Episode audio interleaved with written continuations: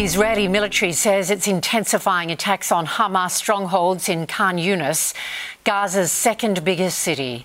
Flares and explosions have been spotted from the border as citizens are urged to evacuate the area.